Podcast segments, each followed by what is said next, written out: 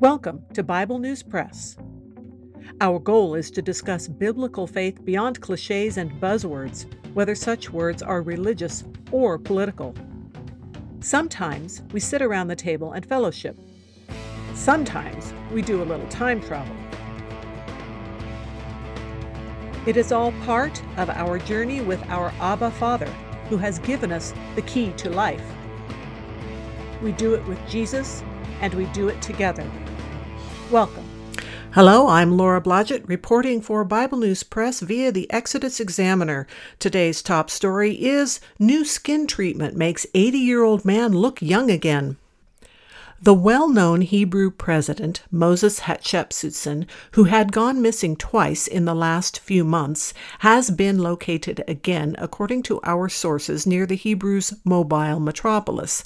Exact details are still being discovered, but it appears he has been spending time at a secret spa.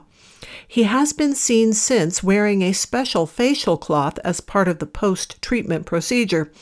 The few times it has been removed, there has been too much reflection off of his face to be sure how beneficial the treatment has been. Only one of his aides has been allowed to accompany Mr. Hatshepsut on these private escapes. The aide apparently does not receive the treatments, but guards Mr. Hatshepsut's privacy. The spa routine takes a full 40 days and might include special foods because no one has seen food taken along on the trips. The participants are awarded a set of stone plaques which list daily habits and attitudes to help them keep on track.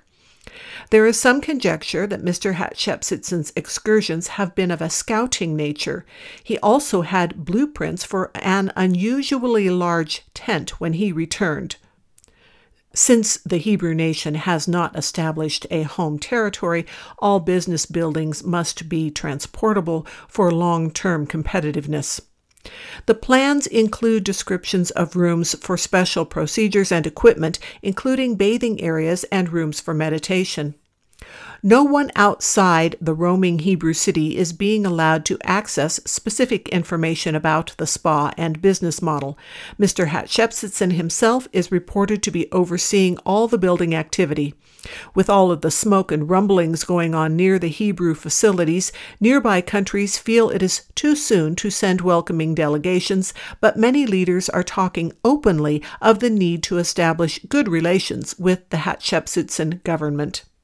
That is the Bible News Press segment for today, but not the end of our journey.